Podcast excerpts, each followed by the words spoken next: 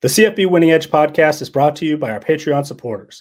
For as little as $5 per month, you can help keep the show ad free while also helping to fund our annual updates to our 2021 FBS team profiles. On that note, our Tier 2 Patreon supporters receive access to our daily updated depth charts, including transfer and injury news, other personnel moves, as well as individual player ratings, coach and team performance history, in depth returning production numbers power rankings, and point spread projections, and much more for all 130 FBS teams. Visit patreon.com slash CFB Winning Edge for more details.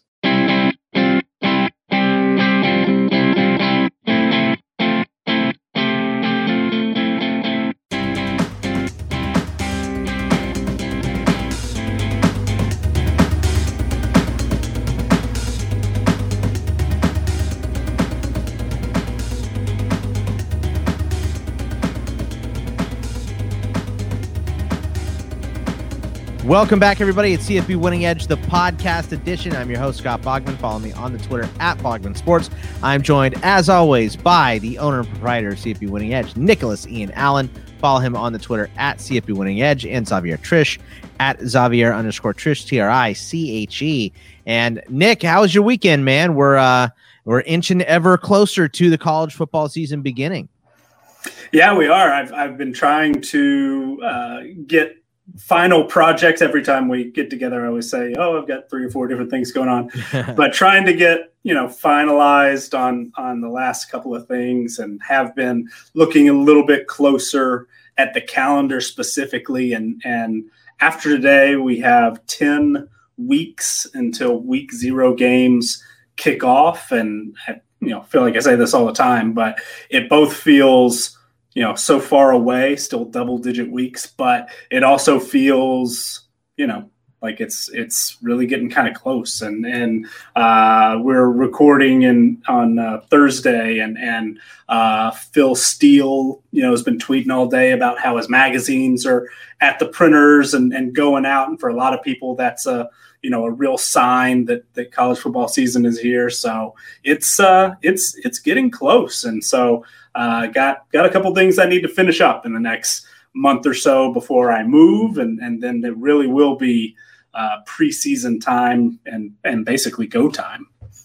Yeah, Xavier. I mean, uh, how do you feel right now? Is it uh, farther away or closer? Like, do, do you which one do you feel more that it's far away or that that it's getting close?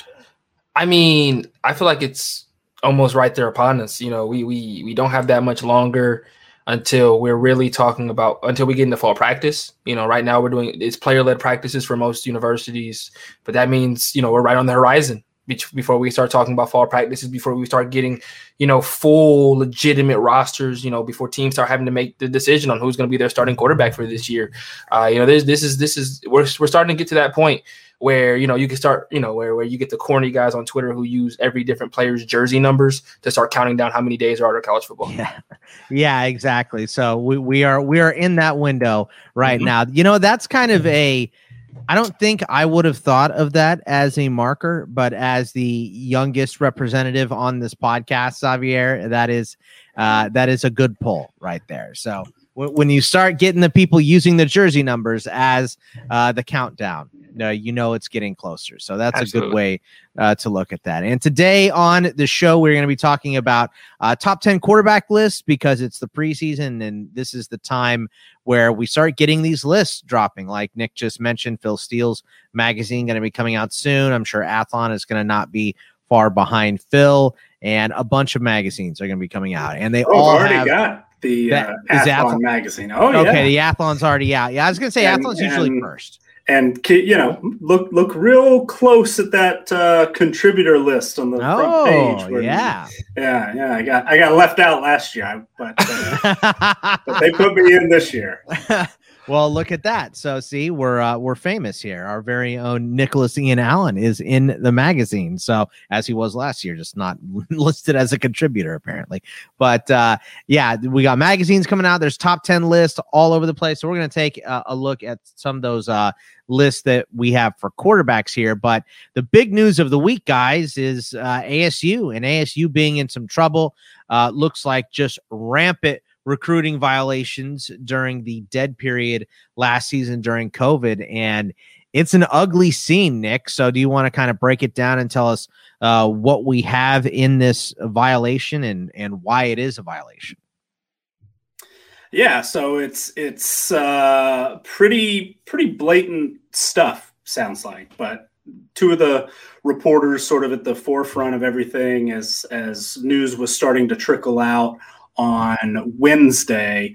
Uh, Doug Haller of the Athletic and then Pete Thamel from Yahoo Sports have, have both been reporting on this, but uh, it sounds like the ASU compliance office received a packet that had uh, a lot of detailed information on prospects, as many as 30 prospects who uh, had visited uh, during the 15 months when there was a NCAA mandated dead period because of the pandemic.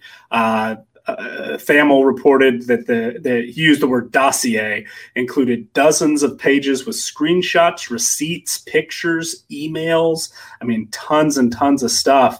And so, you know, his story on it is a bit more detailed. It Goes into you know quotes from uh, the athletic director at Notre Dame, quotes from uh, Stanford head coach David Shaw, who, you know, guys like that going on the record talking about how disrespectful these sort of actions were to just completely disregard uh, the rules put in place, you know, that, that were put in place uh, in an effort to keep people safe and healthy and, and all of that. But it sounds like, and it sounds like there are, uh, you know, there's proof to it that that Arizona State was uh, just, you know, trying to to take advantage of the situation, trying to gain an advantage in recruiting.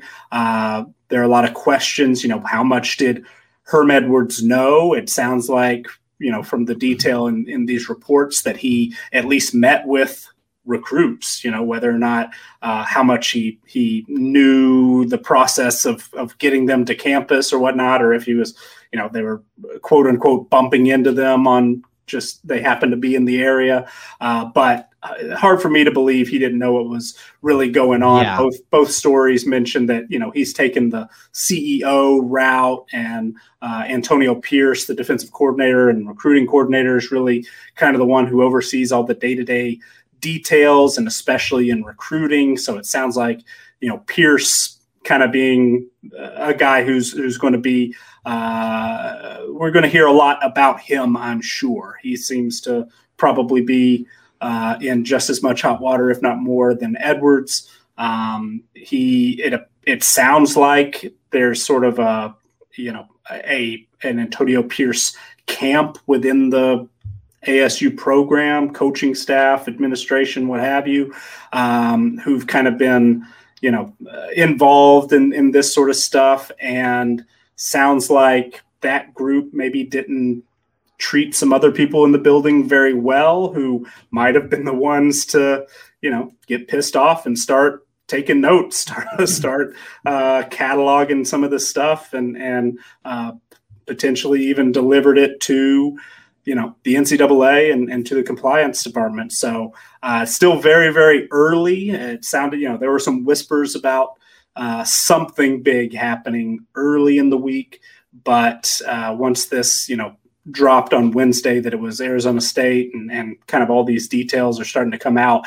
I'm sure we'll learn more and more, but right now, you know, it doesn't doesn't look good. And and kind of I think most people's first thought is is Herm Edwards going to survive this? Is the you know coaching staff going to survive this? Is Arizona State set up for uh, some really you know uh, big time penalties coming down? Whether it's uh, you know we don't know the timeline. That stuff usually kind of takes a while, but uh, seems like this is a story we're going to be dealing with for for a while.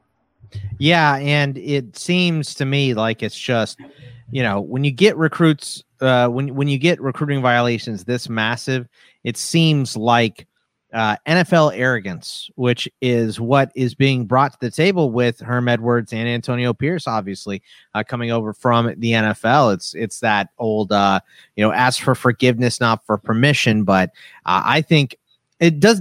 Xavier, does it even matter if uh, if Herm Edwards knew about this? Because it's one of two things: either you're complicit in it, or you're dumb enough to let this happen right under your nose. So I mean, I don't know that it really matters if uh, Herm knew or didn't. He clearly hired the wrong people here. Yeah, and that's really where it's going to fall down to is you know obviously they're going to be slapped with sanctions uh doing uh because of this and you know uh, you you are you, you posed the question whether or not herm will be able to or nick posed the question of whether or not herm would survive this he'll survive this you know uh, i i see you know i see no reason for them to oh. All right. Siri, Siri just connected instead. That was weird. Um but no yeah I don't, I don't see any reason antonio pierce is listening to you. That's what it is Somebody So, is. Uh, but I, I don't see any reason why he wouldn't survive this. We still see Edwards around at LSU. Uh, I, don't, I don't I don't see why this is you know I won't say any different, but at the same time I don't see him losing his job because of it. That'll be the absolute last thing that ASU does. Uh, it- it- you know they'll they'll get rid of the entire staff before they get rid of a guy of Herm Edwards. You know you know caliber and the name that it brings alongside of it uh, and what he has done for the you know the school so far. Just not in football but bringing more recognition to the school as a whole by bringing in nfl staffers or, or former nfl players and nfl coaches as staff staffers as well. So you're right scott. He's complicit or he's directly involved in this it's not a good look for him either. Uh, I just don't see ASU pulling that kind of trigger because ASU is not a school that really brings in a coach of that high profile. So for them to pull the trigger on probably you know the biggest coach that they've had in a very long time, I don't see them doing that. Like I said, I think they would much rather get rid of his entire staff before you see him get you know docked for the for this um, by ASU. What do you I, I, don't, I would push back a little bit on that. I, I don't Mhm. know if they're going to have much of a choice. I mean, Right. early, early on, and the thing that stuck out to me was that you have a coach within the conference, and you know, we're we're uh, there are certain conferences where maybe it wouldn't it wouldn't really surprise you, but the Pac-12 and specifically David Shaw, I, I you know that jumps out to me that you have multiple athletic directors. Not only uh, the there was the athletic director from Notre Dame uh, was quoted in, in Thamel's story. Since then, I've seen uh, a statement from the Oregon State athletic director. You know, th- those things don't happen super often. To to come out immediately with statements and using words like disrespectful and uh, you know basically whether verbatim or not, kind of said, "Hey, what they're doing is kind of uh, completely spitting in the face of everybody else in the conference in college football." And I, And, and and there's two sides of that too. It may not just be the college football recruiting stuff. It's also the COVID stuff. You know, there are, yeah, there are. I saw, I saw fewer details on on that, but yeah, I had seen some stuff that there were, yeah, some COVID violations, just not not taking things seriously. And you know, Arizona State, on on the one hand, uh, I get what you're saying, Xavier. Might might be real hesitant to cut ties with Herm Edwards, and he seems like such a great guy. And I was very surprised, you know, seeing this. Yeah. I have a, I have a Mhm. high, uh, have always had a high respect for for Herm Edwards, and and seemed like a really good guy. Wanted to do the right things, and and this is just you know so blatant and not. It's not like they were trying to hide it, and you know, uh, it, it's it's arrogance is is an, uh, a, a good word, I think, Scott. But uh, yeah, I just I, I don't know. I, I I think that they might be hesitant hesitant to to want to get rid of him because he was the Right. handpicked guy, but they might not have a choice. I think the outside pressure is going to be great. I think if the NCAA decides to come down hard, you know, you, you kind of have to say, okay, you know, we've got all these sanctions. We're going to lose scholarships. We're going to lose this and that. You know, depending on the level of, of uh, infractions as, as they are, are, are on the uh, penalties as, as they're handed out. And then, you know, ASU might decide or might be faced with the decision to, okay, we can keep our guy who's kind of, you know, completely soiled our reputation. So who's going to come now anyway? Or, all right, we just need to clean house, start over. You know, we've seen other programs kind of have to, to do that in the Mhm. past and, and kind of get a, a clean slate so you can kind of rebuild the image. Uh, I, you know, maybe the athletic director might get caught up in this and, and yeah. lose his job. I mean, this is this is like complete lack of oversight type stuff. And and so there's, you know, on the one hand, I can see like, oh, it's not really that big of a deal. Oh, everybody, you know, uh, bends the rules, breaks the rules, all this sort of stuff.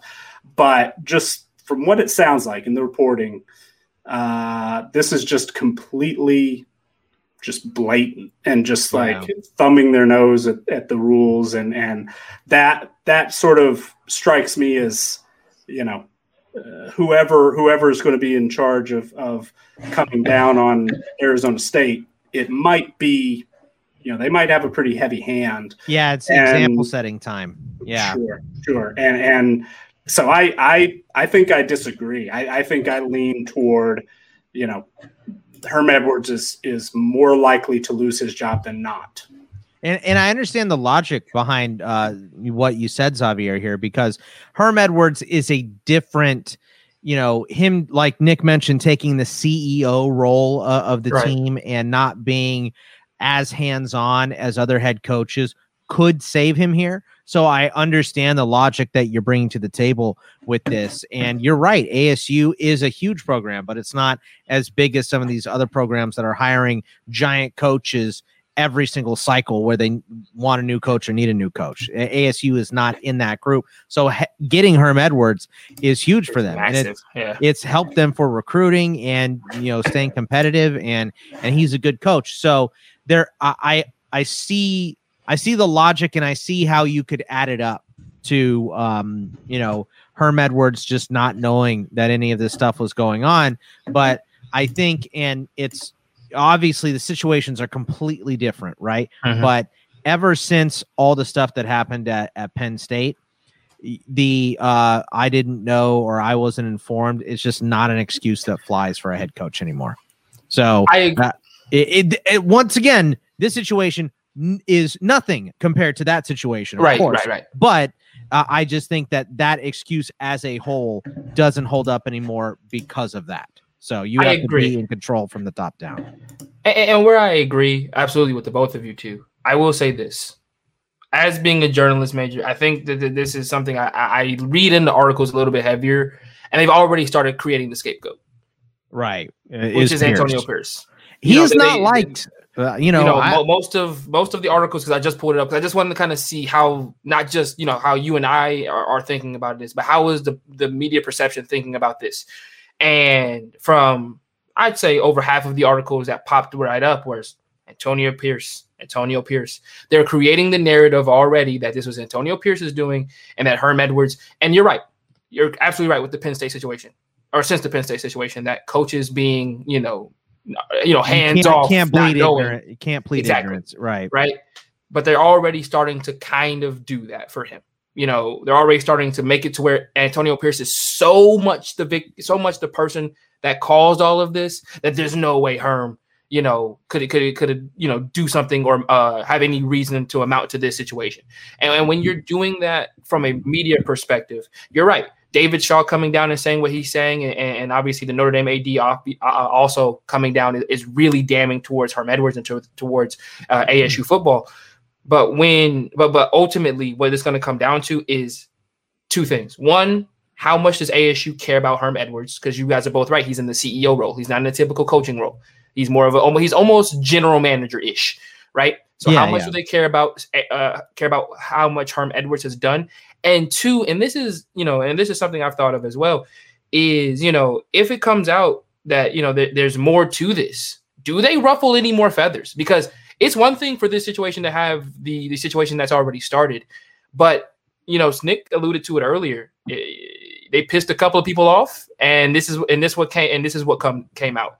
Imagine and, if you pissed any more people off and well, it gets worse than this. And now you, ASU gets more from a slap on the wrist to you know what I'm saying a punch in the face. You know what I'm saying? when you make comments like uh, you know Shaw did, and who else did you say, Nick? Uh, the Notre Dame AD, and yeah. then mm-hmm. uh, the Notre Dame State. AD was was quoted in Thamel's story, and then there since this afternoon was a, a statement by the Oregon State athletic director as well. Right. Yes. So I wouldn't they be better surprised be squeaky clean. More coming yeah. Out and that's and that's the that's the scariest part. And I think that's the scariest part with any college football team is is this just the tip of an iceberg? Because right. at the end of the day, if it's not, then you need to hold serve on whatever you can and take the slap on the wrist and take the sanctions. You know, I'm surprised I'm shocked that they haven't started imposing their own sanctions. I'm I'm, I'm genuinely shocked because that's typically kind of the first move for most organ, for most universities to do well, and stuff like that. Well, so the the Arizona State released a statement said they're aware that they're being investigated. So it's it's I think all happening very quickly. Okay. Um, so I mean, we're, yeah, this just came down what two days ago as we're recording this. Uh, Wednesday, yeah, it's been been about thirty hours or something since it since the the news broke of, officially. Right. Um, so that probably will happen before too long. But yeah, I mean, the more the more I think about it, you know, uh, so there's there's uh, the head coach I worked for long ago now, but uh, used to always tell us, and, and, I feel like I might have heard even Herm Edwards say something along these lines: is you know you either coach it or you allow it to happen. And you know when you're talking about your position group or whatever, and I think that can be applied to any head coach as well. I mean, it, it's if it happens under your watch, it's your responsibility. So the more I think about it, even if they're setting up, you know, Antonio Pierce seems to be the guy maybe orchestrating this piece of it and, and might be the the most at fault, I guess. Uh, but I just I don't not only to me, if I were to to have to to say today, okay, who survives this at, at, with their job? Uh, I think Pierce is absolutely gone. Uh, I think Herm Edwards is probably over 51% likely to be gone. And I think there's, you know, a pretty good chance that the athletic director's gone. Awesome. So if, if, you know, if he's gone, you know, if the athletic director's gone, the guy who handpicked Herm Edwards, that's a decision for the university president. Not all university presidents you know, I, I I don't know exactly the situation at Arizona State, but they're in a lot of cases you know, university presidents aren't always the biggest, uh, you know, sports fans. They understand the the importance of it to the university, but yeah, you know, want want to take the the university as a whole.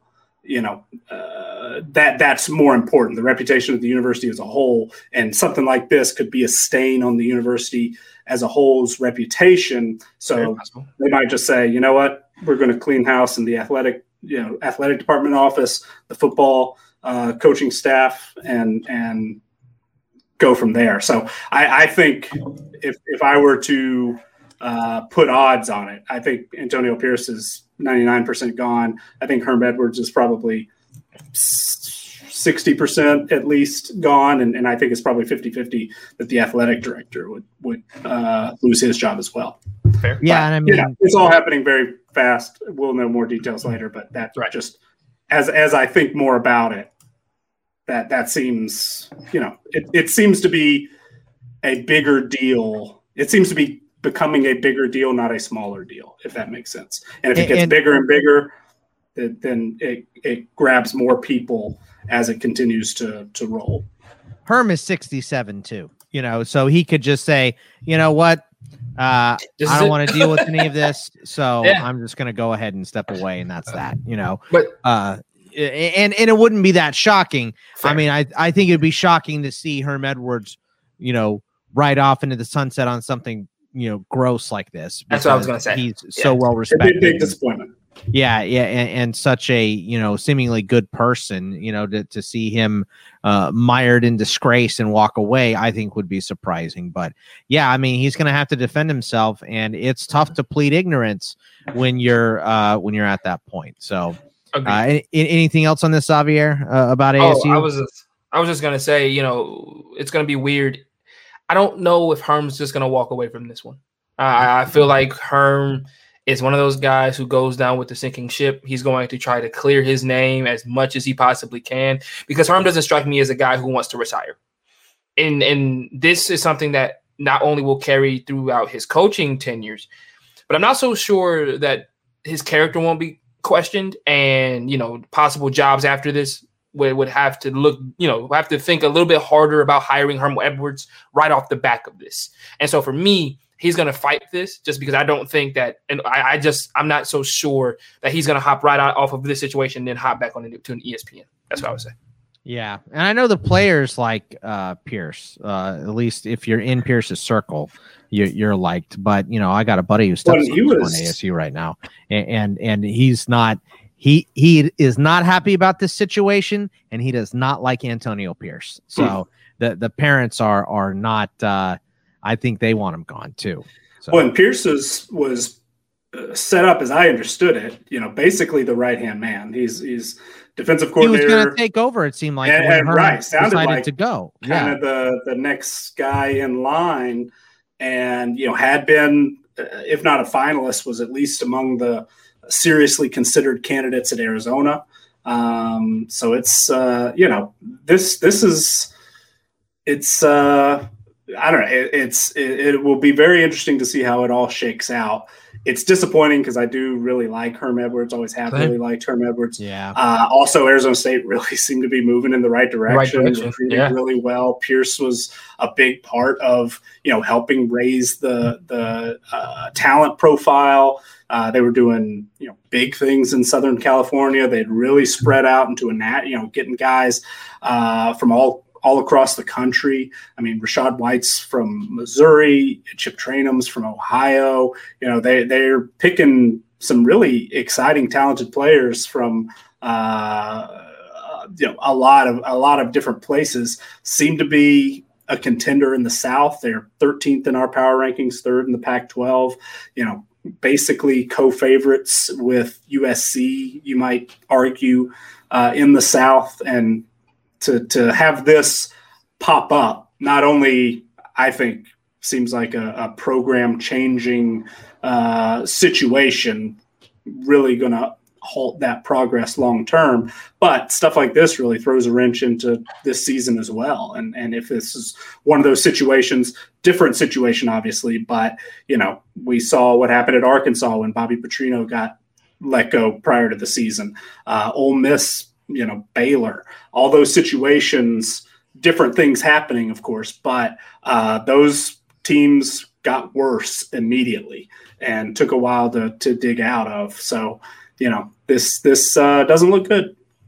You know what is the craziest part about this is that their recruiting class for 2021 was their lowest since 2011 as far as national ranks go. So Yeah. it's not So it like didn't even it- pay off. yeah, it didn't even give them a huge Yeah, advantage exactly. at all. one of So the one of the quotes in the Thamel piece, uh, there was I think an anonymous coach uh, was just like, "You're gonna you're gonna put your career on the line, your your reputation and your career on the line for a 17 year old kid, yeah, like, and then doing it 30 times so that you know they're gonna take." Photos. They're going to. Uh, there was talk in the piece about like, yeah, the cameras uh, are going. There, this was happening so often that they were just like, you know what? Don't even worry about turning the cameras off. You know, whatever, not a big deal. But but that that quote about putting your career on the line for a 17 year old kid, kind of that that one stuck with me. That that yeah. that makes a lot of sense, and uh, just a, a really, ah, man, you know, These are bad the- decisions. This is this is a dumb thing to like sink a program with, but I think it could do that. Yeah, it, it, it really, really could. So uh, disappointing from Arizona State. Uh, and we'll obviously continue to monitor what's going on there because this is not the end of the story. This is very the tip of the iceberg, as Xavier alluded to. So we'll see if uh, anything worse was going on. Hopefully not. But now that everything's open, we're gonna find we're gonna find everything that's going on at ASU. So uh, you you uh, uh, no longer get to be an outsider looking in. We're to dive deep on it. So, uh, you know, and that's kind of the thing, you know, in this day and age, everything's being recorded all the time. Mhm. Like you have almost no privacy. Why would you think you could get away with any of this stuff? It's just Because- stupid. You Because said they it have. off, Scott. Yeah, because who doesn't? And and this is the funniest part that I was thinking about when Nick first told me all of the ads and all of the schools that are coming out and talking about this. Be careful what you wish for, because Yeah. one year it's you, one year it's somebody else. Then somebody at your university gets ticked off and they tell everybody what you did behind closed doors too. So, you know, unless you're running the squeaky clean program, which in my time playing college football, being around college football, that's not the case for most universities. I would just say, hey, why, wait, you know, David Shaw hey, it's tough enough to get into Stanford as it is. So I'm assuming you're running a clean program. Don't let anything come out because it would be real disrespectful if it did. Yeah, so. I mean, yeah, you can't play the holier than thou role unless you are in fact holier than thou. So, uh, you know, you you better be up on your p's and q's. So yes. you're absolutely right about that. Let's talk about some transfers. Get away from the uh, the bad news and talk about some of these transfers here. And uh, Missouri added two starters from Tulsa and defensive backs uh, Caleb Evans and Allie Green the fourth. Both were uh, hot commodities, Nick. And uh, Evans even had an offer from Notre Dame and decided to go to Mizzou. So uh, that is uh, the first of the transfer news. We got a bunch here. Former Ohio State five star defensive back Tyreke Johnson landed at Nebraska. Former Cornhusker Luke McCaffrey, who had committed to Louisville, instead decided to go to Rice. And you have the note here that his brothers also had some words for Scott Frost. I don't think I caught that. So I'll be interested to hear what that was. Uh, former Colorado quarterback Sam Noyer transferred to Oregon State. That's an interesting one. Uh, LSU running back uh, transfer Tre Bradford looks like he is going to head to Oklahoma. USC landed former TCU running back Darwin Barlow. USC just stocking up transfer running backs this year. Uh, all max safety Tyrone Hill is transferred from Buffalo, another guy out of Buffalo to Washington State. Uh, Arizona, who lost an expected All Mac transfer linebacker last month, brought in uh, Rashie Hodge from New Mexico State. And there are a few FCS slash D2 transfers of note. Former Jackson State wide receiver Daylen Baldwin chose Michigan over Ohio State. Don't know what you're doing, Daylen, if you're choosing Michigan over Ohio State as a whiteout, but okay. And then uh, Shae Wyatt will transfer to uh, Tulane and Purdue landed Christopher Finley. So a bunch of transfer news, Nick. Here, what what stands out the most to you? Well, uh, to to just hit on those last few uh, real quick, I, I, do believe Baldwin is a Michigan native, so that uh, okay. might have might have played a role. But uh, but yeah, and and also you know, path to playing time might be a little easier at Michigan than than Ohio Look, State. Nico Collins just got drafted, so and, and they true. were had That's horrible, true. horrible, horrible quarterback play, and he didn't have the best stats ever. He still got drafted, so you're still you're still on a big stage in Michigan. I, I probably shouldn't have said that, but just from from you and me playing CFF and all of us right. watching the right. caveman offense of Michigan not want to throw the ball forward ever. Uh, you know, it, just seems it seems like a weird concept. So this is the year things change, though. Yeah, uh, but like uh, the, the one that the one that caught my eye because I, I was putting all these in our FBS team profiles and, and going through and trying to tally up, you know, production points and all that sort of stuff. Cause, you know, some of these FCS D2 transfers do start to accumulate some, some pretty good uh, ratings. Uh, Missouri had a a D2 transfer wide receiver last year that, you know, Keke Chism's become, uh, you know, has a chance maybe to be one of the better uh, receivers in, in the SEC. But uh, Christopher Jefferson, the transfer to Purdue from Division Two Findlay, uh, pretty intriguing player. It will be a third year sophomore, but has played, or actually might, I guess might technically be a, a, a junior, but has, you know, three years of eligibility remaining, but uh, has played in 20 games, 11 starts, and, and put up a, a, lot of production there. So, uh, not a huge guy, listed at 5'10, 185, but Purdue is, has really been in search of, uh, you know, some playmakers on defense. They've brought in more than a half dozen transfers. Uh, they have three defensive coordinators. I just saw the other day, three guys technically have uh, that in their job title. Uh, so they're they're figuring things out on defense, and and uh, he has a chance, I think, to to potentially make an impact. I'm I'm intrigued with him, but uh, other bigger names, Caleb Evans was was one of the, as I understand it, most highly sought after defensive back transfers in college football this this offseason. I mean, he, I think was probably more highly sought after than Tariq Johnson, who's a former five star guy, and and going to Missouri, reuniting with his former position coach there, getting Allie Green there as well. Uh, you know, Mizzou lost a few transfers, and and so for those guys to go in.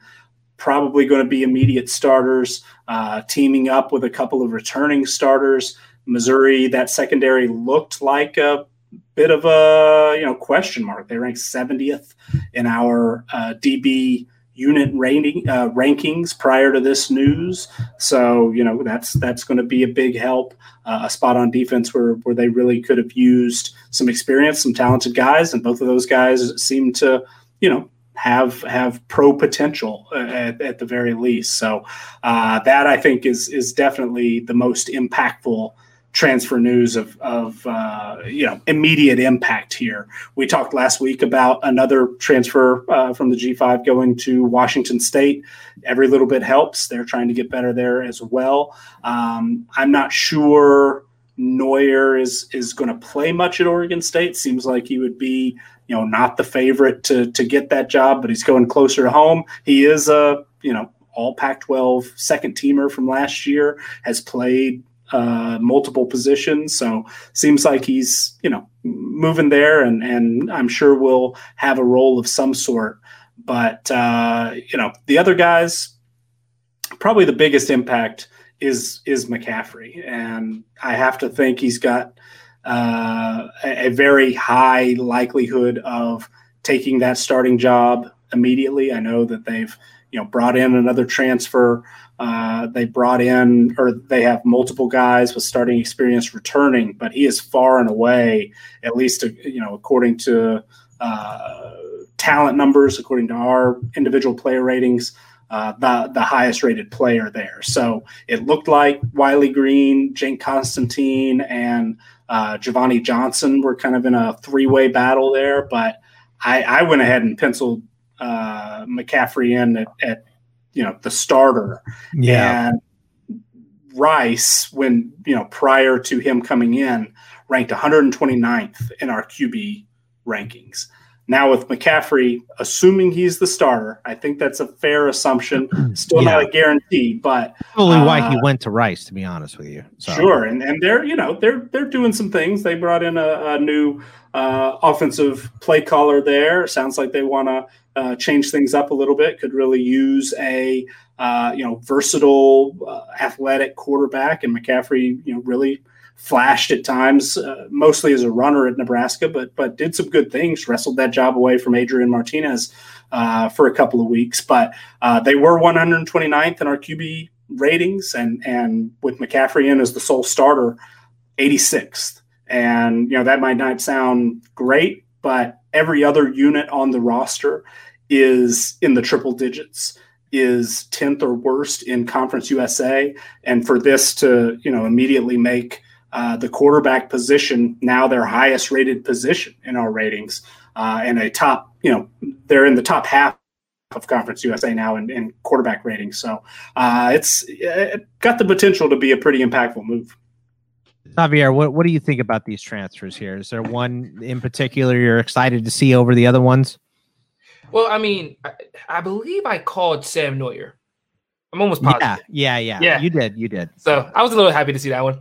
Uh, but Missouri uh, adding the two corners from Tulsa is huge because they just lost two of them, if I'm not mistaken. So uh, that, that's that's massive for them to get in two guys from the G5 level who are uh, productive and, and, can step right in and, and, play day one because they lost two guys who are st- uh, you know starter caliber, you know uh, that walked away a couple of weeks ago.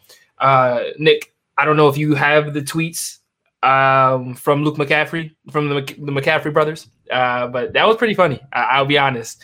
Um, if you guys, I don't, you know, well, it was Christian, Christian McCaffrey, and it was it was another one who I'm not as familiar with, but uh, basically Max.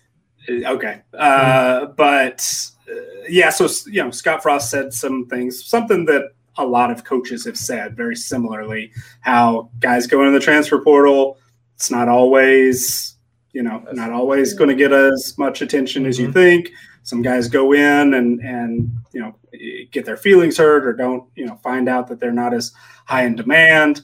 Uh, and I'm you know he he specifically vaguely referenced McCaffrey saying you know we had a guy leave here who's already left the last place he was and now is on to a third place and and uh, the the immediate thought, you know, from what I saw from Christian McCaffrey was, you know, hey, you know, Scott Frost, didn't you transfer? So it was just kind of a uh, hypocritical, you know, calling calling a guy out for being hypocritical because Scott Frost started at Stanford, transferred to Nebraska. Nebraska. Yep. Uh, sounded like perhaps there might have been a little tamper because Scott Frost was talking about you know tampering and, and things like that. Sounded like he talked with the Nebraska coaching staff before he actually officially left Stanford. So it, it was kind of just saying, you know, hey. Uh, well, we just mentioned, you know, make sure your your closet is clean if you're going to start uh, cleaning out other people's closets. Yeah. Mm-hmm. But yep. yeah, not not a big deal. And I don't I don't think anything that Scott Frost said was uh, you know too crazy or, or disrespectful or anything. But it was just kind of a uh, yeah, just a just a hey, don't you know don't be too hypocritical talking bad about guys who are transferred when you transferred when you were yeah. a player. So I, yeah. I get that. Yeah, I mean it, it's it's definitely understandable. So, and you know, look when it's your brother that that's being mentioned, and yep. you know Christian McCaffrey's uh, as big a name as he is, he he holds some influence. So, uh, you know, good good to see him uh, dropping a line in. I I always enjoy that stuff. Protect but, your little uh, brothers. That's right. That's right. But uh, let's talk about some of these uh, quarterback rankings here, Nick, because we got lists. We got lists from all over the place. Uh, you, of course, put together you, the top 10 uh, units. We've got the VGR Plus. We've got Sporting News, PFF, all kinds of top 10 rankings. So uh, I'll just kind of hand it off to you. Where do we start with uh, QB rankings in the offseason here? Yeah, so last week uh, after recording, we were kind of thinking about the next, you know, few weeks as we're kind of in this in between off-season preseason time and position rankings are, are certainly something that's relevant. Uh, it's it's you know that time of year uh, pff put out a, a, top 10 at every position of, of their top 10 returning uh, at, at each position group in May, starting with with uh, quarterbacks. Just this past week, the Sporting News put together a top 25. I'm sure we'll see more and more. And I was, you know, kind of I I will skim through lists like that, but I, I sat down and, and was thinking about it, and we have at least four lists that you could kind of contribute uh, attribute to quarterbacks and that might not make sense because you know a lot of times when we're talking oh the top you know however many quarterbacks in college football in, in june you know it's usually this is my number one guy this is my number two guy you're an idiot if you think this guy's better than that guy. And you know our we our own... skip bayless and uh, stephen a. Smith uh, you know uh, level of breaking down things there. But you know, it's it's not always that cut and dry because uh, we we uh, evaluate things in different ways. And and the ones you know our unit ratings our unit rankings have the most impact to our overall you know when we're talking about oh missouri ranks 49th in our power rankings. Well the thing that we're taking into account is you know what their quarterback unit rating is. And that, of course, is built on individual player ratings. And we do have individual ratings for you know 10,000 plus players including every quarterback so it's also interesting to see who individually has the highest rating in our you know player formula and, and that spits something out but then you know how do you define who the best quarterback is anyway are we talking about uh, somebody who puts up the best you know statistics? Are we talking about a most valuable player for their team, or, or you know that that type of thing, where it's not always you know directly tied to statistics, but maybe somebody who's leading a team to a championship, or you know is the best quarterback necessarily the Heisman frontrunner, the Heisman winner, the most likely to be an All American or a pro prospect. So, uh, you know, uh, one one way of of sort of scoring that we, play college fantasy football, right? And and yeah, uh, you know DFS and things like that. And and I am in uh, the middle of working on stat projections and and do have CFF rankings for our patrons. So you know, putting together that set of lists, it's not always the highest rated guys in our VGR Plus formula that that are going to be putting up the most stats. I mean, we expect guys like you know Bryce Young, DJ Uiagalelei to be top five producers uh, as as far as CFF and DFS and things like that, but they just haven't played enough to to rank as highly in our individual player ratings. So thought we could go through those lists a little bit. If you guys have, you know, uh, hey, I think this guy's a top ten quarterback or, or you know that guy's overrated or, or, what have you we can get there. But all right so back in may pff released a list of, of every position group of the top 10 returning in college football. I really respect pff think they do uh, some great work very valuable work that i use in, in some of my own analysis. But sometimes these lists can spit out some unexpected results we'll say but uh, good place to start. Their number one quarterback returning Spencer Rattler from Oklahoma. Uh, that makes sense to me. Followed by Sam Howell, D'Eriq King, kind of an interesting choice at number three. Uh, Dillon Gabriel at UCF, Michael Penix Jr. from Indiana, number five. Followed by Matt Corral at Ole Miss, Grayson McCall, Coastal Carolina, DJ Uiagalelei at Clemson, number nine, Myles Brennan from LSU, and number 10, Keaton Slovis at USC. So for you guys, any any names jump out immediately from from that particular list? Oh yeah, I mean, uh, yeah. there there are three names in particular. Scott, go that, ahead. that jump out. Yeah, I mean, uh, the first one being Myles Brennan. Uh, you know, being on this list, he's not going to be on any other list. We know that he's definitely not going to be on our CFF list for sure. And I mean, Myles Brennan is walking in as the starter, right? But it, I mean, mm, is, not necessarily. Is it, okay, there's see, are people who think that Max Johnson's going to win that job, and right? Might so even be leading after spring. So yeah, that that one did jump out to me too. Yeah, so so that one is surprising. I mean, what is it we're not seeing that PFF is seeing on Myles Brennan? Nick, do you have any? Idea about what that would be what what's the what's the thing that makes a guy that may not even be the starter you want end up on a list like this you want you want the real answer or you want what Nick's going to tell you? Uh, okay, well, uh, you know what? First, I want what Xavier has what, to say about what it. What does so, that mean? yeah, yeah, yeah, yeah. Like Nick is over here bearing the truth. Nick is just going to give you PFF's outlook, but, but oh no, no, Nick's gonna Nick's gonna tell you the, the what you know is the truth. I'm going to give you a conspiracy. Okay, PFF let's does hear, this, let's hear that uh, crazy hair theory here. PFF does this every year. They pick a quarterback who's probably not going to have the greatest of years. Last year it was Davis Mills.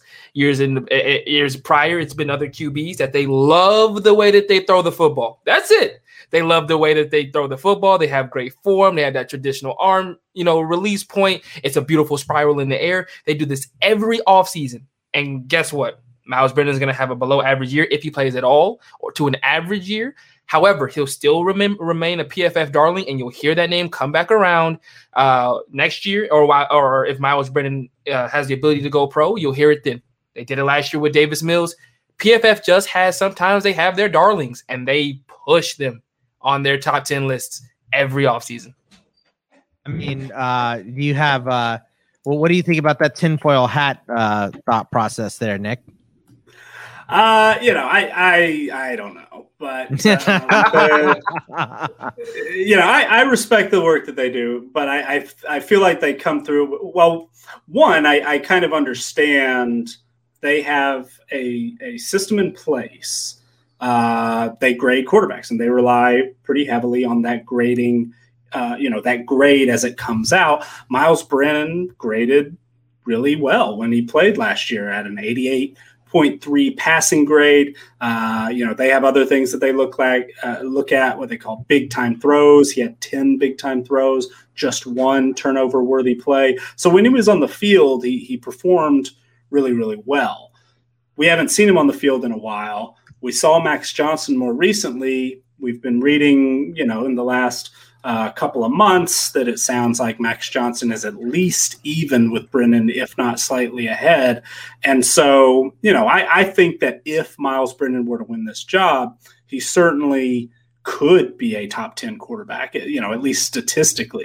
I'm I'm not a, a draft guy or, or, you know, a pro of talent evaluator or anything like that. So I, I that kind of is where it stops for me. I'm not sure where he'd rank uh, or, you know, his pro prospects. But yeah, if he wins the job, he certainly could be a, a great quarterback, could have a great year. Uh, I just don't know if he's going to win the job.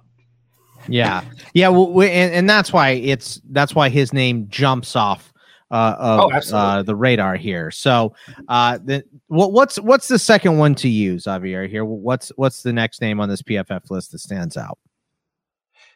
You know, I, I don't.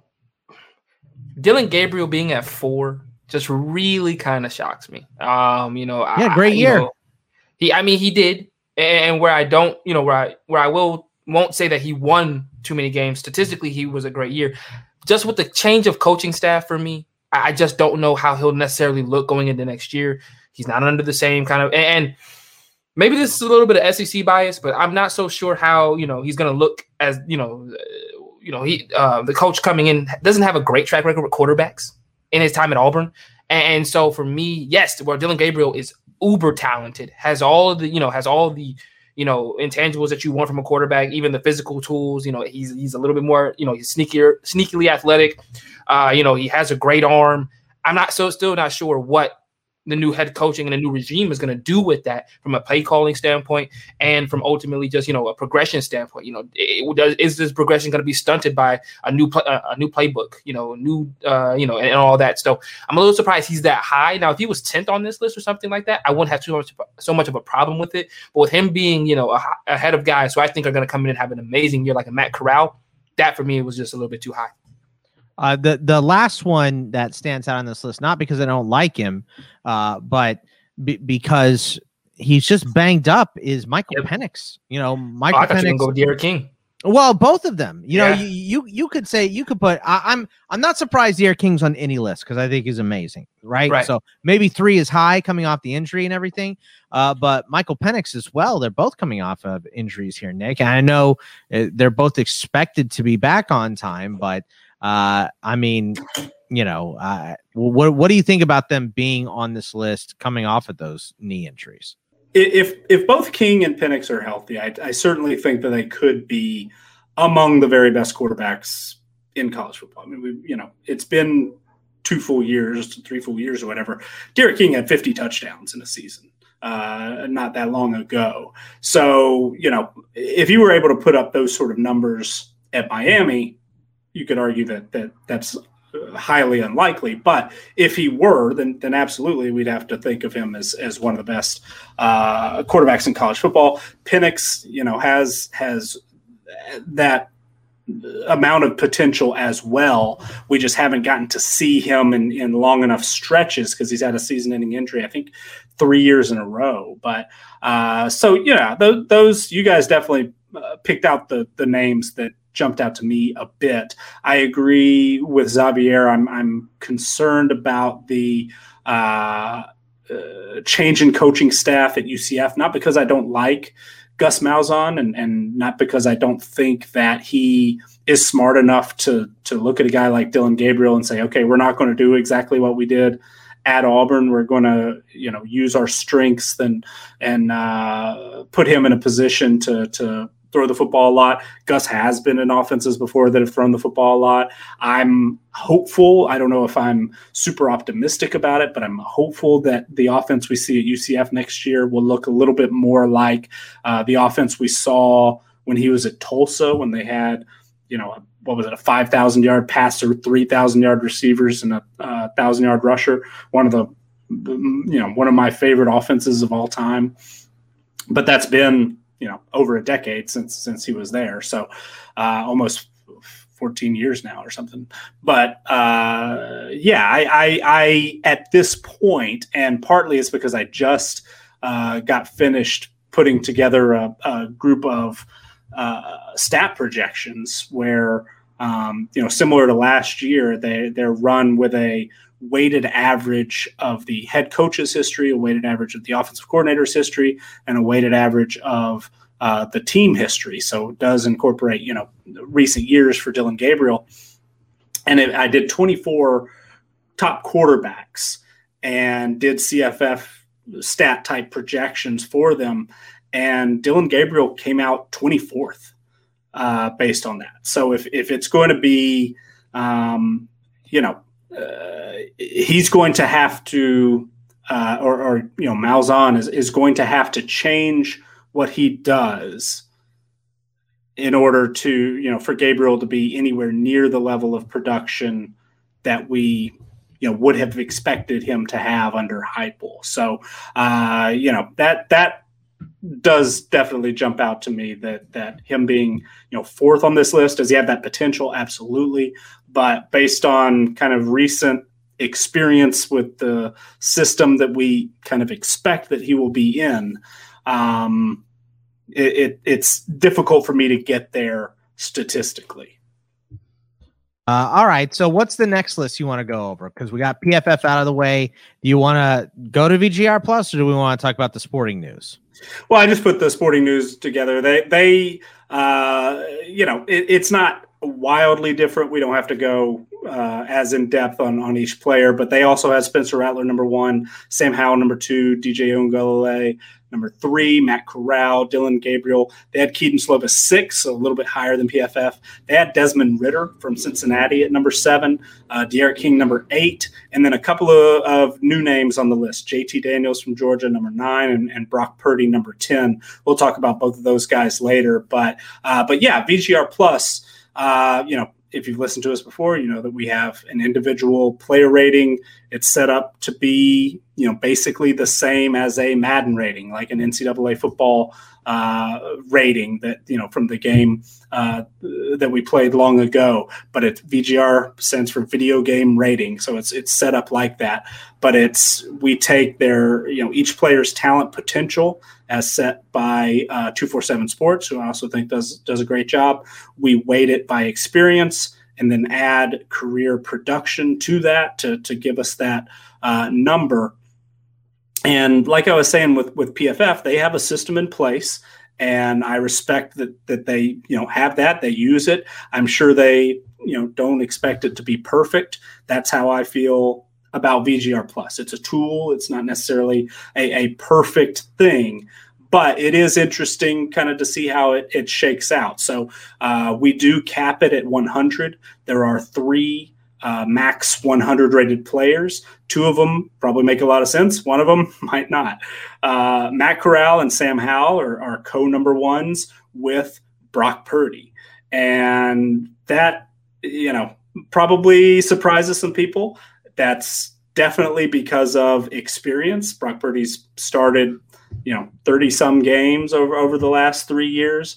Uh, he has had some very productive games and seasons so he has built up uh, 21 production point 26 production points uh, over his previous three seasons as a starter. The thing that makes me a little bit nervous about having him that highly rated is he's seemingly at least statistically uh, kind of regressed over each of the last two years. So we don't often take production points away uh, unless there's a, a, really good reason for it. I don't. I don't think his play has been bad enough that you know he, deserves to to have. Uh, a lot of points taken away. I think he's a very good college quarterback, and you know Iowa State is is a team that is uh, you know, benefited from an experienced roster and, and gaining those type of production points to make them a top 10 team in our ranking. So I'm, I'm comfortable with it. I wouldn't necessarily call him, you know, a top three quarterback or certainly not a, a co number one quarterback, but uh, I don't think it's completely crazy to, to consider him a top 10 type quarterback. But uh, down from there, uh, Dillon Gabriel is very close to a 100 rated player. He's our fourth highest rated. Uh, Dorian Thompson Robinson from UCLA, uh, somebody we haven't discussed yet, but really highly rated coming out of high school. Has you know gotten better, and last year did some some really good things. Flashed at certain times. He's very close now to a 100 rating. Adrian Martinez at Nebraska, similar to uh, Brock Purdy, has played a lot of football has had some really good games, and we give production points, you know, for 300 yard passing games or thereabout, for 100 yard rushing games, for all conference performances, player of the week, all that sort of stuff. And Adrian Martinez has had a few of those. He's had some big time rushing games. He's had, uh, you know, a few passing games here and there, and and he's added 10 production points over the course of his career. Not nearly as as uh, many production points as Purdy, but uh, you know, coming in as a guy with 27 games started. He's a, a senior. Uh, he's he's getting pretty close to that maximum rating and has the potential, I think, to to carry that uh, over the course of a full season. We just haven't seen it yet. Number seven, Malik Willis. I was really surprised Malik Willis wasn't on the PFF list.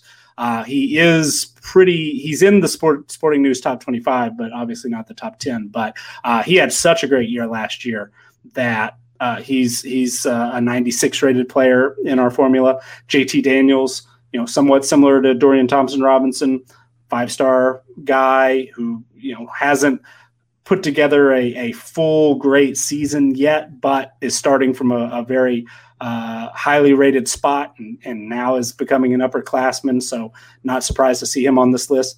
Kedon Slovis, at this point, two years as a starter, thrown for a lot of yards, a lot of 300 yard passing game. So he's built up some production points. And then a name that really kind of surprised me, snuck into the top 10, Clayton Tune, the, the starter at Houston. I know yeah. there are some folks uh, specifically in, in the CFF community, uh, but, you know, others as well, college football watchers and fans, uh, kind of excited about Clayton Tune, has, has definitely shown some promise, is, is a better runner probably than, than we think, but he'll take off and and uh, pick up some big chunks of yards, score plenty on the ground, and and you know can can throw it as well. So uh, he was a, a, little bit of a surprise. I, I thought maybe we'd see uh, you know one of those first time starter five star guys like Bryce Young or, or DJ Uiagalelei, uh, somebody like that, maybe even a Dustin Crum who's put together a bunch of production points, or, or Grayson McCall or Desmond Ridder. Uh, but you know, for for Clayton Tune, it's kind of an interesting name to pop up. But like I said, similar to to uh, to PFF, they have their system in place and, and they trust it. Probably don't think it's perfect. Same way with VGR Plus. I wouldn't necessarily, you know, have this as my one through ten order if I were writing my own list. But good to see Malik Willis on the list. Good to see, uh, you know, Dorian Thompson Robinson. I think arguably uh, has has a uh, an argument to to be a top 10 type quarterback. You know, to see Corral and Howell toward the top makes sense. A couple of names though definitely do, you know, surprise me aren't there. And that's Spencer Rattler. I mean, number one on both of the other two lists. Uh, he was a, a highly rated guy, does have a full season of experience now. He just missed the cut. He's about a 94 and a half rated player, and he is just a sophomore. Let's just flip him with uh, with Adrian Martinez. Let's just that, do that. You know that would make sense. And honestly, you could say maybe flip him with with Brock Purdy, but uh, but I wouldn't know. say that. Look, Brock Purdy's done some winning, you know, so I'm not surprised to see Brock Purdy on the list at all. Not yeah, even a little same. bit. Same. Uh, I, I think this is a guy who I hate to call him this, but I think he he he's not as successful, but he reminds me of the Jake Fromm of the Big Twelve. This is what it is. He's not flashy. He's not, you know, he's not going to wow you with any with typically anything he does.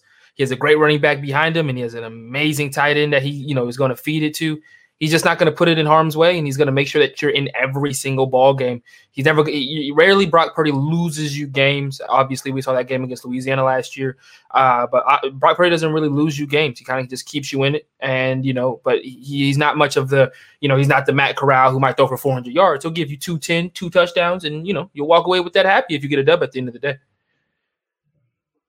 I and, and, I I'm completely on board with that. So I'm not surprised to see uh, Brock Purdy on this list. But who are who are some guys that uh, besides Spencer Rattler that you're surprised? Because I I mean I'm I have a list going uh, of guys that I, I'm I you know not not just I think they should be on some type of list, but guys I think could potentially break out this year too. Yeah. Oh, go ahead, Nick. I'm sorry. Oh no. It... Oh no. Well, I mean for me, you know, I'm shocked Jayden Daniels is on nobody's list. That just for me is is you know crazy to think that you know he couldn't have an amazing year. Hold on, up. two days ago, I think it might have been surprising. Is it as well, surprising today, yeah, knowing that absolutely. the whole coaching staff might be replaced? For me, it is because okay. that doesn't take away from his physical tools. I think Jayden. I think Jayden Daniels is probably outside of maybe Sam Howell, the most physically gifted quarterback we have in college football right now, from his ability to run to his arm talent, um, you know, going along with his size. That I just think he, I mean, he, if he's not one of the first two quarterback, first two or three quarterbacks taken off the board in next year's draft, I'll be shocked. That's how good I think he is. Um, you know, and, and I think to it, you know, obviously to your credit, He's going to have to probably do this with a brand new offensive coordinator coming next year, maybe a brand new head coach in the in the next couple of months. Uh, but I, I don't think that that takes away from his overall physical tools and, and his ability to get the ball out. Um, and so I, I think Jayden Daniels not being on anybody's list, like it's not necessarily that he's not, you know, on you know all of these lists. It's just he's not even. You know, I would love to see the top fifteen because if, if, if he's not even there, then I'm I don't know what people are I don't know what people are watching because I think he, he he's a stud. He's he's pretty close on our uh, VGR plus. He actually has a higher rating uh, than Rattler. So uh, he's a he's a 96 and a half. So he's he's was right there at the cutoff, 11, 12, something like that. Um, you know, he was a highly rated, high four star guy. Uh, he's, you know, I'm not a draft guy, as I said, but I I think he has put on some weight. I don't think he's 200 pounds quite yet from everything I've heard. But uh, you know, he I, come I did, hang out with me. We'll get about. Yeah, we'll get him there. I, I did uh, catch the Arizona uh, spring game a, a, few weeks ago, and Yogi Roth, who's definitely uh, optimistic, but uh, I think has some good insight as well. Kept saying Jayden Daniels, you know, should be considered a Heisman uh, contender, one of the favorites. That seems like it's pushing it a little bit, just because they I expected them to run the ball so much, uh, but yeah, he, you know had some moments as a true freshman. Um, you would expect continue to develop. So I, I could see an argument for for Jayden Daniels, um, but you know, I, I it's on the one hand, there's not the biggest names this year, right? Trevor right, Lawrence yeah. is gone, Justin Fields is gone. I mean, we we had elite elite really, quarterbacks yeah. for for years and years. And so this year it's kind of like you know it feels underwhelming a little bit. And, and, you know Rattler the the two lists we discussed earlier being number 1 in both lists eh, you know that makes sense and i've seen plenty of you know way too early uh, draft boards and things like that that have rattler number one but I don't know that it's a slam dunk that he's you know the best quarterback in, in college football. Yeah, there's no uh, Trevor Lawrence, like you said. Right, I mean, Rat- right. I, I, would put. I, I, honestly, I'd put Rattler as the odds-on favorite to go one if he should come out. But mm. uh, you know, three bad well, games he's the in Heisman college. Favorite. And, and yeah. I think that makes sense. He's he's in a position to put up some great numbers, and he you know he's he's there's a lot to like about him as a as a quarterback. But it's it's kind of interesting. I, I think that this group uh, is just so different compared to the last couple of years where there were like okay yeah Trevor Lawrence we know he's number one pick. You know we know Justin Fields is so great. Those two have been you know neck and neck one and two for so long, and and uh, it, it's just it's it's interesting to me. It's it's different. Uh, so I'm I'm surprised he's not on our list for VGR plus, but I think that's just an experience thing. He will get there. It might be you know three weeks into the season and and he'll max out at hundred uh, just based on whatever you know stats he puts up, things like that. But um, you know one one that uh, a couple I guess we'll just transition to the CFF rankings because you asked like who am I surprised not on the list. I think this actually does a little bit better job of of sort of showing okay who's who's going to put up these type of numbers. And that's yeah, what numbers yeah. that's what catches most people's eye. I mean yeah you know watching highlights and things like that and I'm sure we'll see some great plays from guys like this but you know who's going to be the most productive players in college football? And this you know doing stat projections does a better job of uh, you know projecting I guess it's in the name, uh, certain guys than just our, our historically based numbers do. And, and I think that the, uh, you know, putting the talent in there as the first ingredient helps a lot. You know, DJ Uiagalelei and, and CJ Stroud at Ohio State, uh, Bryce Young, and, and to a lesser degree, you know, Spencer Rattler coming into last year, those guys were already highly rated, you know, highly rated players Bryce Young hasn't started a game. He's an 89 rated player. If you were to open up NCAA football 22 and saw Bryce Young was an 89 rated player, That's that makes sense. Yeah, reasonable, right? I mean, yeah, maybe he's maybe we expect him to be a 95 type player or something like that, but 89 is not too bad. DJ, you know, being around that same mark, that that makes sense. I mean, we have we've seen him actually start a couple of games, but you know, him as a 91 in our in our ratings. Okay, that's fine. You know, if you if you crack open the uh, the case and and you know put it in and and pull up uh, DJ as a 91 in, in the video game, I, I think that's passable. But actually, what do we expect from Clemson? What do we expect from Alabama? Both of those guys probably top five production, and, and that's actually what uh, spit out when I did the projection. So Malik Willis, if uh, you know people uh, don't play CFF, uh, is the number one without a doubt beyond all shadow of a doubt, number one yeah. player uh, in in CFF, at least at this point in, in the year, and it's really not even close. Uh, but his his number, his stat projections. Let me just pull them up here. Uh, ran these through. We expect Willis to throw for, and this is over a 12 game regular season, almost 3,300 yards, 30 touchdowns, uh, 885 rushing yards and 13 touchdowns. I mean, that's just, you know, uh, that's that's what Lamar Jackson type numbers, right? right. So, uh, so that's that's far and away number one. There's a little bit of a discussion: is it Matt Corral or Spencer Rattler?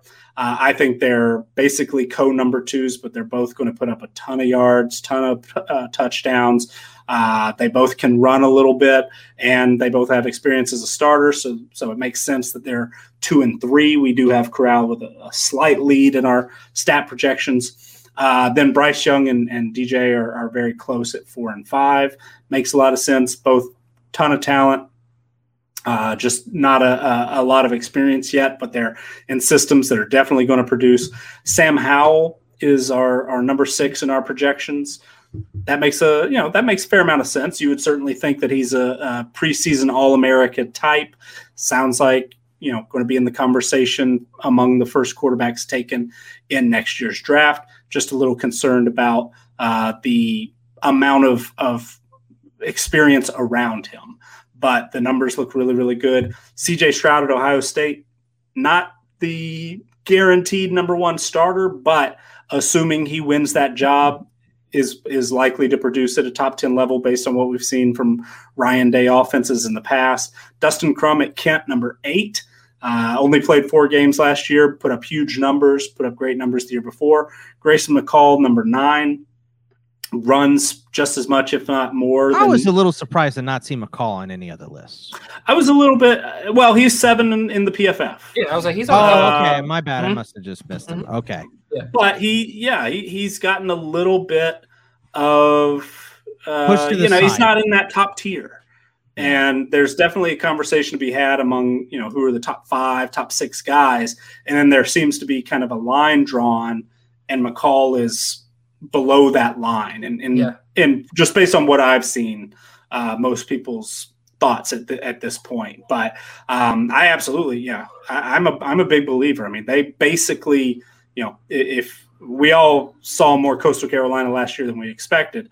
But if you, if you didn't watch uh, super close, it, it's basically they do a lot of triple option type mm-hmm. elements. They do a lot of RPOs and stuff like that too. But uh, you know, just because they're operating out of the shotgun, you know, it might not look like triple option maybe to the untrained eye, but because of that, because of, of a lot of the the uh, you know plays that they run and and they want to keep the ball in his hands and his top running back is gone. So you know i, think he's going to run a lot just as much as anybody on this list maybe except for willis. Uh, and, and, so he's going to score a lot of touchdowns on the ground going to going to get a lot of rushing yards. That's going to help him and, and he can throw a little bit too. That's pretty good mechanics. Accuracy arm things like that you know will improve but he was able to to take Coastal Carolina to the next level. Him winning that job, and and uh, he was definitely the MVP type, you know, guy on on on this list of what we've seen Coastal Carolina without Grayson McCall and Coastal Carolina with Grayson McCall the last two years, and he's completely changed. I think he deserves a lot of credit for that. So I, I certainly think he's deserving of a of a spot, and you know the numbers back it up as well. And then number ten, Desmond Ridder. He's kind of a you know sounds like some draft guys really love him. Some are saying, "Hey, what are you talking about?" But uh, had a great year last year, and, and you know does run, is athletic has a strong arm. Uh, so definitely uh, somebody that uh, is capable of playing at a top 10 level. Whether or not it will actually come to that, consistency has been a little bit of an issue during his career, but I think, you know, top 10 uh, sounds about right. Probably not top six or seven, but but I think he's at least in that conversation, easily a top 15 guy and, and could have an argument for, for top 10. Yeah, I, am with you on that for sure. Uh, here's some guys that I, I just made a list of. They're they're not on here anywhere, and I think they're going to have some interesting years. The first two, let's just start out with some uh, flat out CFF guys. Nick uh, Carson Strong for Nevada. I mean, you know their uh, air raid system at Nevada, they pass the ball a ton, and he is at the height of it. So I'm not too surprised to not see him on a top ten list. Uh, is he far uh, outside in VGR plus? I mean, where where does he rank among VGR plus? It's got to be it's got to be okay. I mean, at least top fifty, right? Oh, for sure. Yeah, he's he's Carson Strong had had an excellent year last year. So he as uh, let's see, as a starter, uh, Nevada seventeenth. So in VGR 17th. plus, he's seventeenth. Okay. Um, he's a 93 rated player. And that's, you know, basically a tie with Desmond Ridder, somebody like that. So had had a really good year. Uh, for CFF specifically, his uh, stat projection came in at 14th. And part of that is he's just not going to not going to run. And yeah. so they, you know, won't won't have maybe any rushing yards and maybe he'll get a touchdown or two on the ground and a, a sneak. But they just they just don't run him. So I think that's part of it. But I, you know, I certainly am a fan of, of Carson Strong of Nevada. Have a chance maybe to, to see him up close and personal here in in uh, yeah. a few months. Uh, but yeah, the uh, I, I I'm a fan. So um, I, I think that he's definitely in that conversation. But so far, stat projections 14th. But it does sound like he's getting some NFL draft buzz too. So don't don't be surprised if we hear a lot more about him in in the next uh, you know 10 months or, or however long. My second one is the guy that does run. Uh, and it's Virginia quarterback Brennan Armstrong had a great year uh, last year. Another one, you know, like I said before, just right off of the the CFF pile here. Uh, 20, uh, 2,117 yards, 18 touchdowns, 11 picks, so kind of high on the picks, but he also ran for 552 yards and five touchdowns. So, uh, not once again, not surprising to not see him in a top 10 list, but a guy that's a ton of fun to watch. And it would not be surprising if at the end of the year, he is a top 10 level quarterback, regardless of what kind of list you're looking at. Uh, and then breakouts, I had Stroud on there. Of course, I think you have to put Stroud on there because we haven't seen much from him. Bryce Young would be on there as well. Uh, but the other guys um, are guys that would be first. I mean, most of these guys are first year starters. So Emory Jones from Florida, I'm excited to if watch to see, yeah, if he starts to see if he gets that job and how it plays out. Because I I would really love to see Emory Jones play. Uh, I, I, think he's their best option. Uh, Luke Doty at South Carolina is a kid that's got a lot of buzz. So I, I want to see uh, if he can get going there. Of course, my guy Casey Thompson at Texas or Hudson Card, whoever gets the starting job at Texas, I think could have a fun year. Tyler Shough going to Texas Tech. I think it's yeah. going to be uh, a lot of fun to watch. Uh, I have your former boy in Georgia, D'Wan Mathis, going over to Temple, him versus Re-al Mitchell to see who gets that starting job. And then Mathis has already been named the starter. Has he already been named? Okay, all right. Coming so, out of good. spring. Yeah, and then uh, Bailey Zappe uh, from Western uh, Kentucky. You know the whole Houston Baptist crew coming over and what they right. did last year, uh, watching him put up a, a, bunch of numbers. And then a guy that I mentioned in our uh, mock draft that we just did, Nick, uh, in Frank Harris out of UTSA. I'm excited to see him. He's had some injuries uh, in his career over at UTSA, but those are some quarterbacks that I'm uh, excited to get my eyes on this year.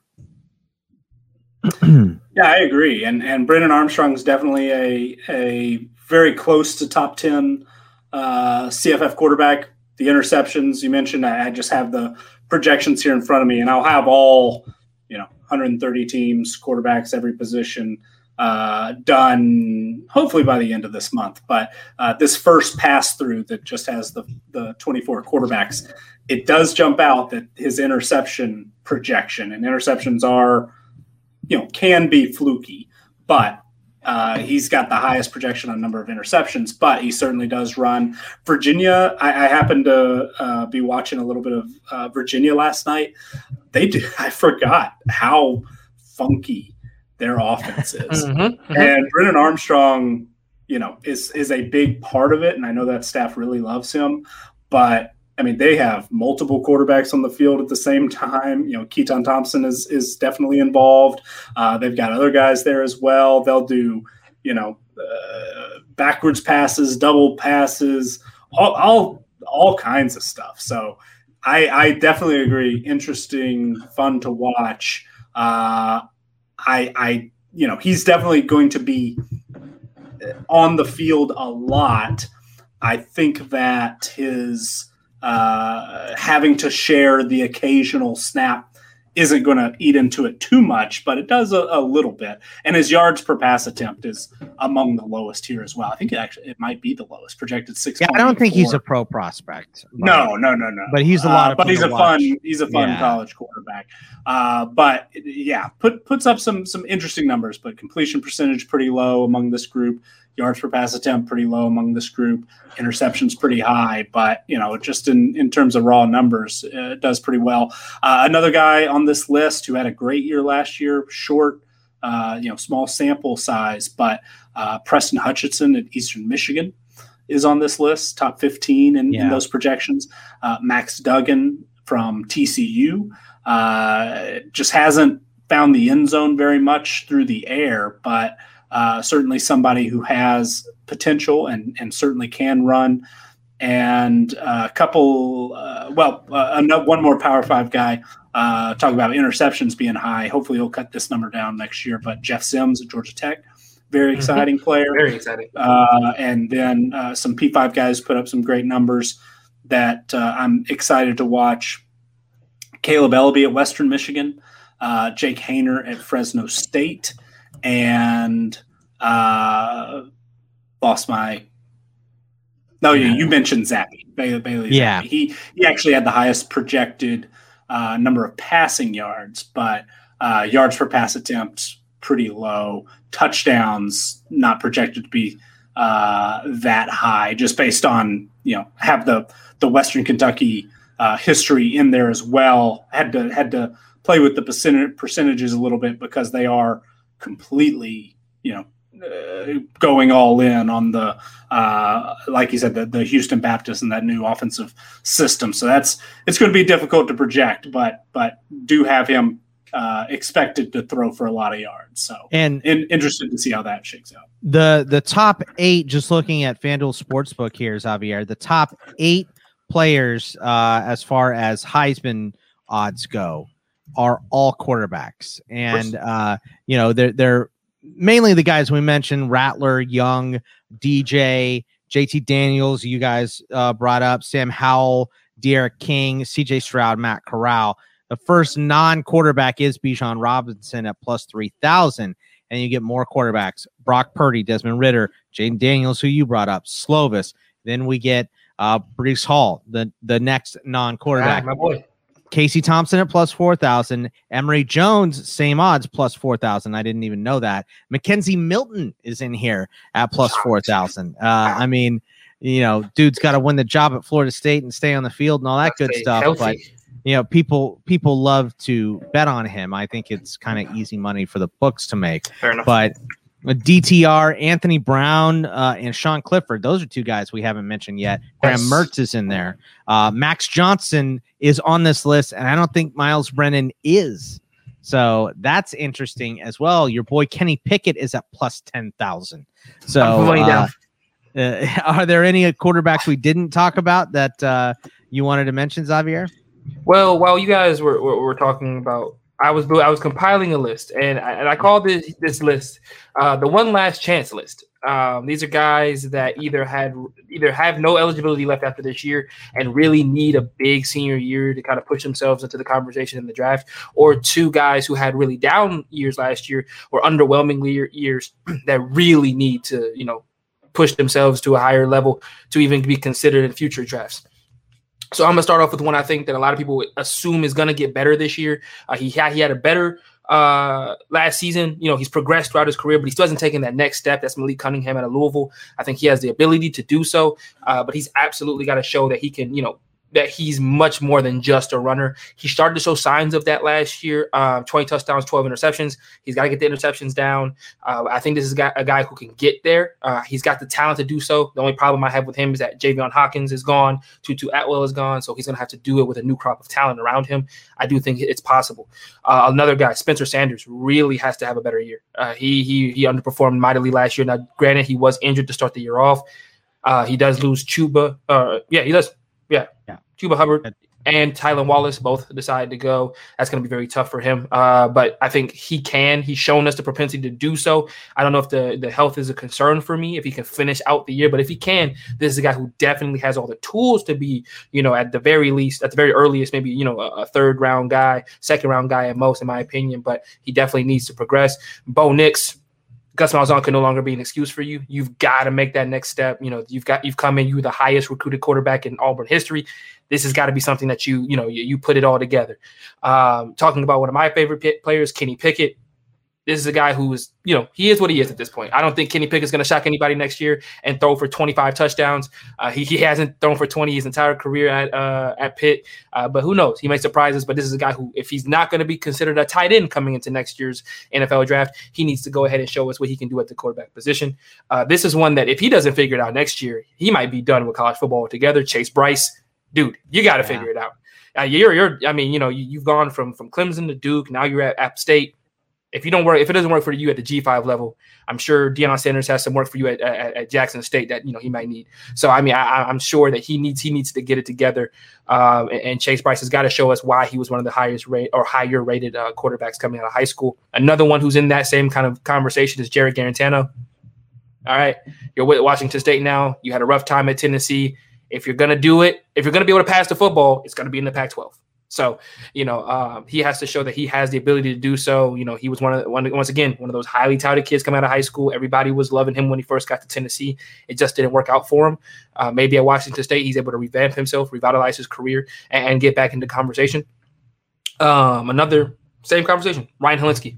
You know, transferred to Northwestern. Yeah. If he wins the job there, I think he's a very talented kid. He was just out of a couple of bad South Carolina teams, along with some injuries, really plagued him um, at his time in South Carolina. But I think he has all the tools to do so. Uh, this is why I think Northwestern might be a sleeper in the Big Ten next year uh, because I think that he's a well. Nick is shaking his head no, but every like what three years Northwestern pulls a team out of the, a rabbit out of the hat and goes and wins ten games. So I, I, I never can can gauge Northwestern, but they tend to shock us one year and then they go three and seven the next the next one or three and nine the next one.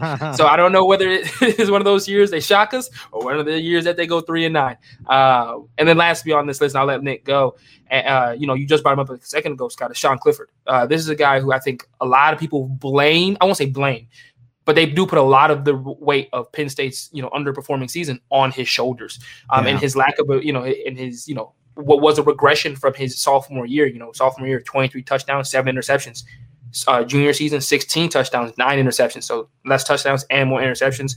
Uh, didn't even throw for 2,000 yards. I know it was a shortened season, but he looked worse uh, from his sophomore year to his junior year. So he's got to show us all, you know, that he, you know, is able to take that progression that he, we all thought was going to go into his junior year into his senior year.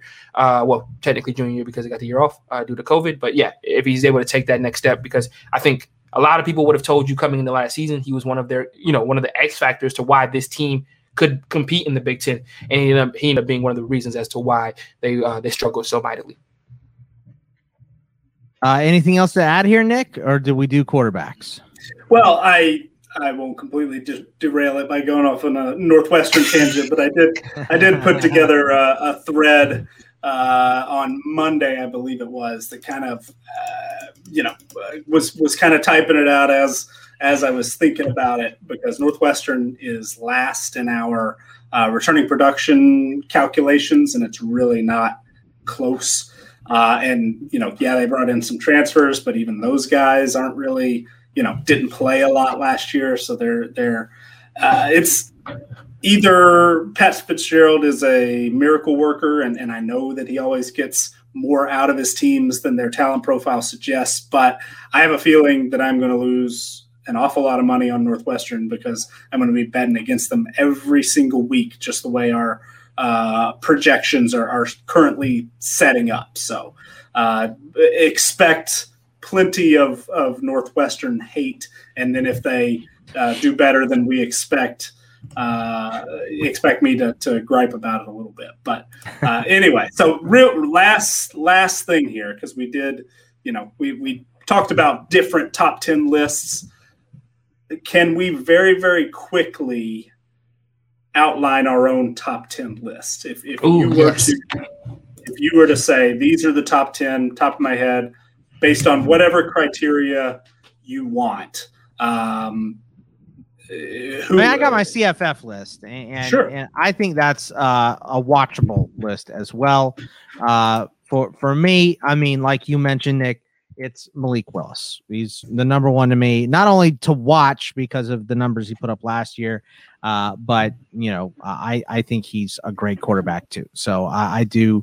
Uh, I, I, think he's my one. Two is Rattler. I mean, you saw it in the mock draft that we did uh, a couple weeks ago, and uh, clearly laughed in my face when Bijan went one pick ahead of me mm-hmm. in that draft. I pivoted to Rattler. Uh, I mean, he's a good quarterback on a team that is throw heavy. So uh, I think he's uh, he's probably two on my list. I've got Dustin Crum, who I don't. Did we even bring up Dustin Crum once? So yeah, he's in the top ten of uh, of our CFF rankings, but right. just got a quick passing mention.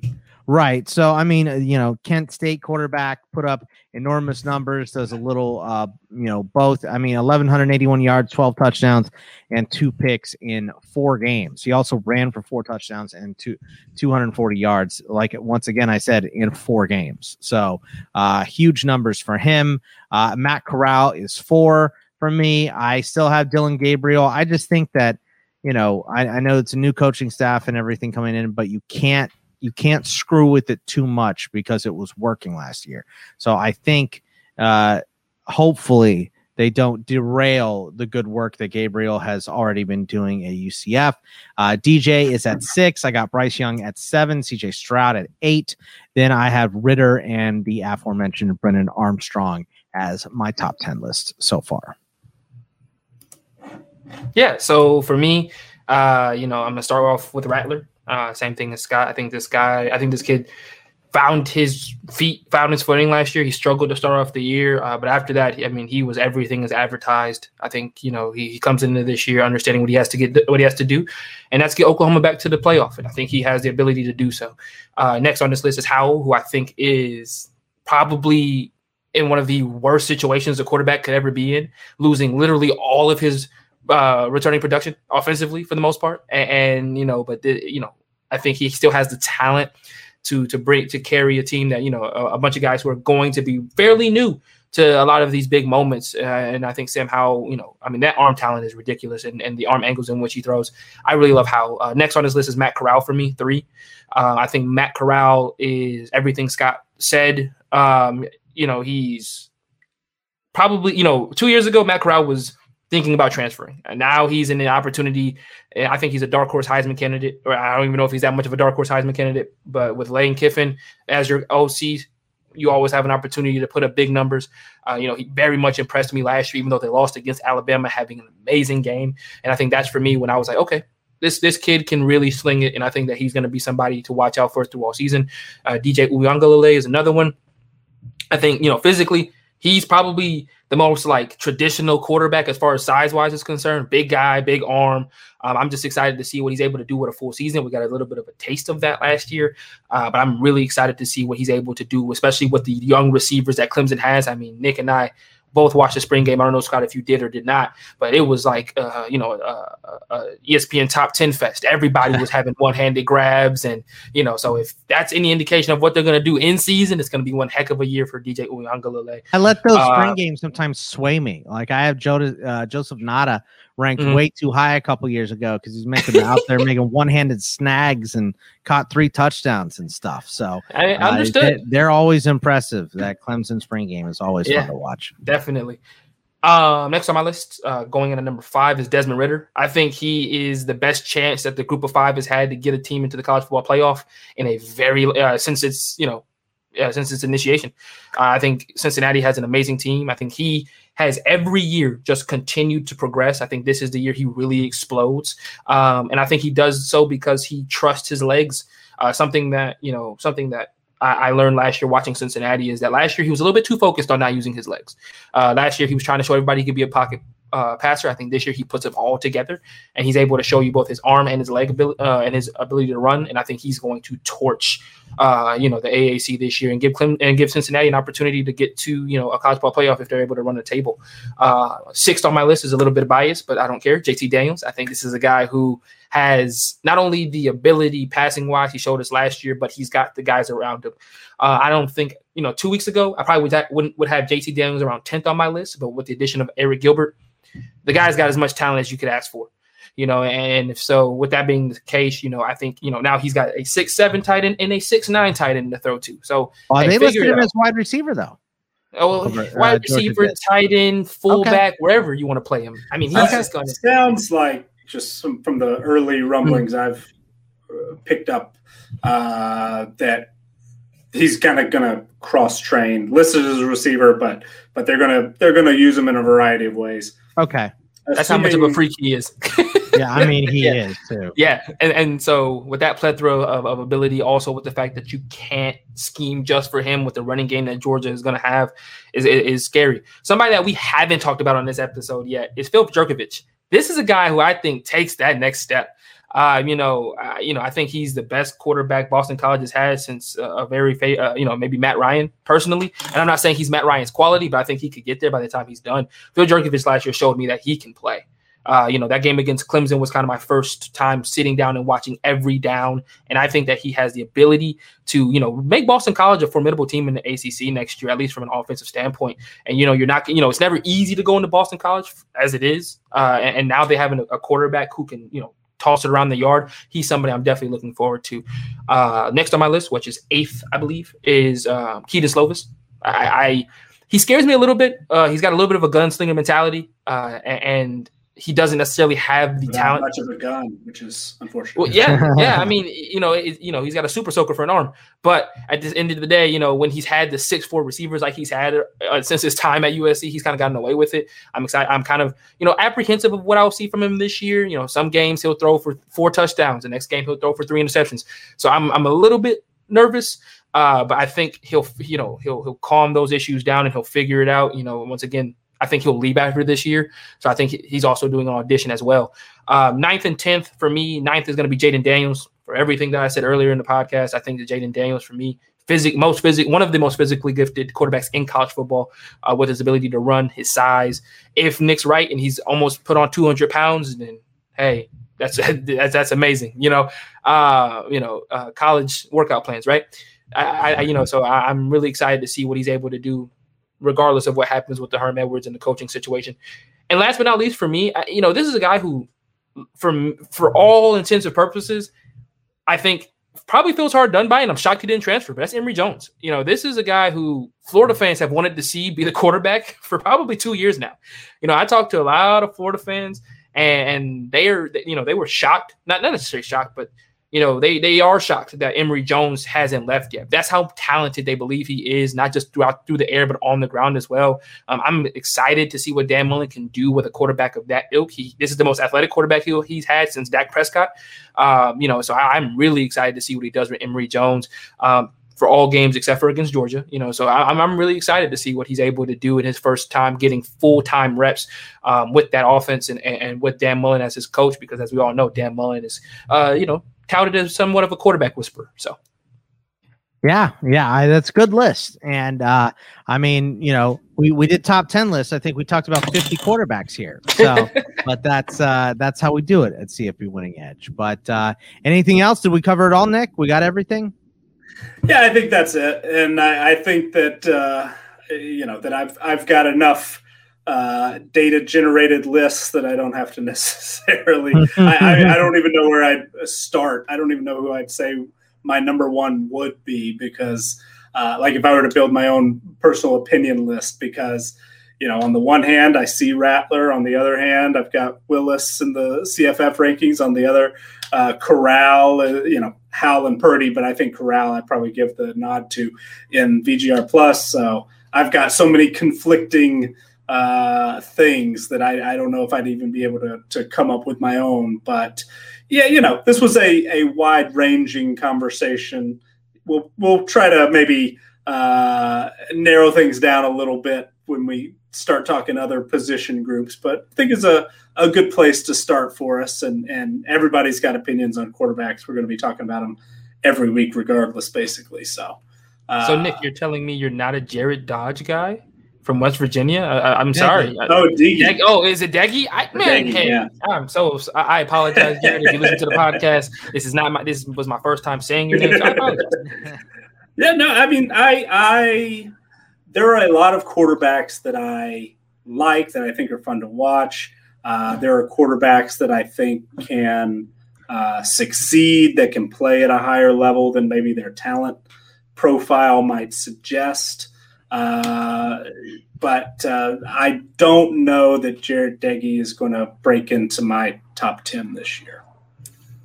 Yeah, yeah, I, I, I would doubt that as well. So, uh, but with that being said, that will put a wrap on CFB Winning Edge for the week. Remember, you can follow us all on the Twitter machine at Bogman Sports for me, at CFB Winning Edge for Nick, and at Xavier underscore Triche T R I C H E for Xavier. And we will see you guys next week. Take it easy, everybody. Thank you to our Patreon supporters for keeping our show ad free and for funding our wide range of college football analytics projects. Thanks also to Blake Austin for our theme music.